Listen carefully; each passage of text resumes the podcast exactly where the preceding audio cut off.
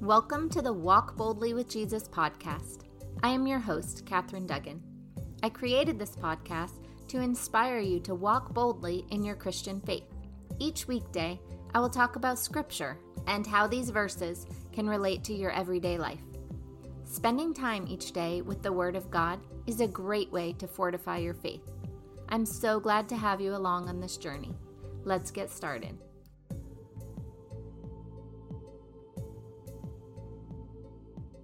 The title of today's episode is Hearing the Voice of Our Good Shepherd. The scripture verse is Revelations chapter 7, verse 17. For the Lamb at the center of the throne will be their shepherd. He will lead them to springs of living water, and God will wipe away every tear from their eyes. What a beautiful image of God wiping away every tear from our eyes. I don't know about you, but I am a crier. I tend to cry a lot. God is going to be busy if He's going to wipe away every tear. In all seriousness, though, this is a beautiful scripture. It starts off by talking about the Lamb at the center of the throne will be their shepherd. The Lamb is Jesus. He is our good shepherd. It says in John chapter 10 verse 11, I am the good shepherd. The good shepherd lays down his life for the sheep. This is exactly what Jesus did for us. He laid down his life for us, his sheep. I heard a story yesterday from a friend about an incident that happened when she was walking in Walmart during the pandemic.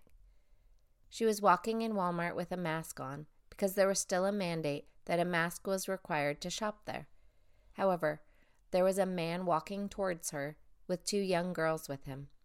When he passed by my friend, he made sheep sounds at her.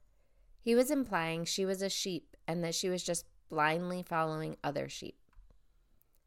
I've heard this analogy often, and despite the popular belief that sheep are stupid, they are actually incredibly intelligent. They have very impressive cognitive ability, and just like humans, they form deep and lasting bonds with each other.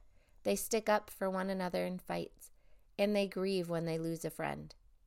They experience all of the same emotions that we do, including fear, joy, boredom, anger, and happiness, to name a few.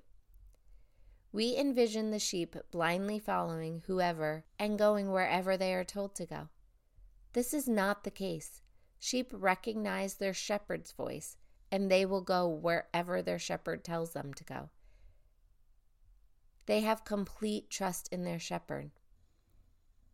The shepherd, in return for this obedience, loves them and is willing to lay down his life for them. How beautiful is that? I think this is one way that the sheep have an advantage over us. They recognize their shepherd's voice, and so they follow it. I think we have a hard time figuring out whose voice to listen to. The world is so busy and so noisy. There are so many voices speaking into our lives. There are the voices of our loved ones around us. They are speaking to us and leading us in a direction they think we should go. Then there are our friends who might not have the same beliefs we do and are leading us in a direction they think we should go. Then there are the voices of those in the world that also usually have opinions of how we should and shouldn't be living. There are so many voices that we get confused and we don't know which ones to listen to. Oftentimes, the voices and the noises of the world are so loud we can't hear the voice of our Good Shepherd. The voices of the world are not the voices we need to be listening to, and yet they are so loud we can't hear any other voices. The verse above says that the shepherd will lead us to springs of living waters. Don't we want this? Don't we want to follow the shepherd that will lead us to springs of living waters? So, how do we learn to hear the Lord's voice more? How do we learn to tune out all the noise of the world so that we can focus on the Lord's voice? First, we can begin by spending each day trying to hear the Lord's voice. How much time do you spend each day asking the Lord for things in prayer? How much time do you spend sitting quietly and asking the Lord what He wants to say to you? The Lord wants to talk to us. We just don't give him the time to talk. This can be your first step. Just sit quietly and let the Lord know you're ready to listen. At our prayer group, we usually begin by saying, Speak, Lord, your servants are listening, from 1 Samuel chapter 3 verse 10. You don't have to start off by sitting down and giving God 30 minutes of quiet time to speak to you. If you've never done this before, 30 minutes is a long time. Even if you have, it may still be a long time. Just start out with five minutes of quiet time and see what happens. The next step that can help you start hearing the Lord's word more is to write down whatever He tells you in that five minutes. I struggle with just sitting there and not thinking of anything and not doing anything for five minutes. So I do an exercise I learned from Fern Gorin at the Life Purpose Institute.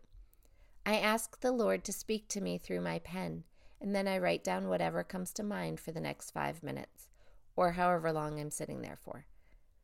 This is especially helpful because you can go back and read over it later.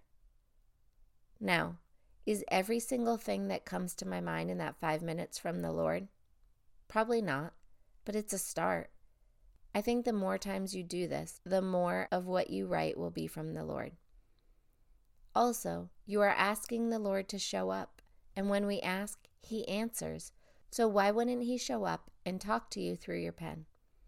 The key to this exercise is not to question everything that comes into your mind. Just write it all down, and you can read over it later and think about what you think the Lord was telling you.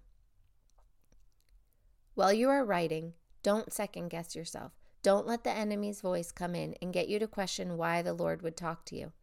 Block out all of your doubt and just trust that when you ask the Lord to show up, He will.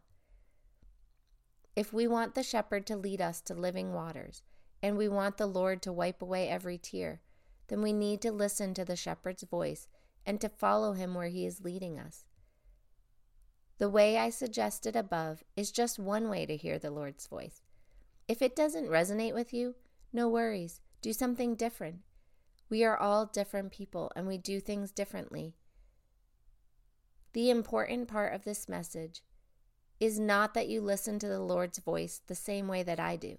The important thing is that we all figure out a way to block out all the noise of the world and start finding a way to hear the voice of our good, good shepherd. Dear Heavenly Father, I ask you to bless all those listening to this episode today. Lord, we ask you to help us hear your voice. We want you to lead us to the living waters and to wipe away all our tears. Help us to hear your voice above all others. Help us to block out the noise of the world and concentrate on your voice.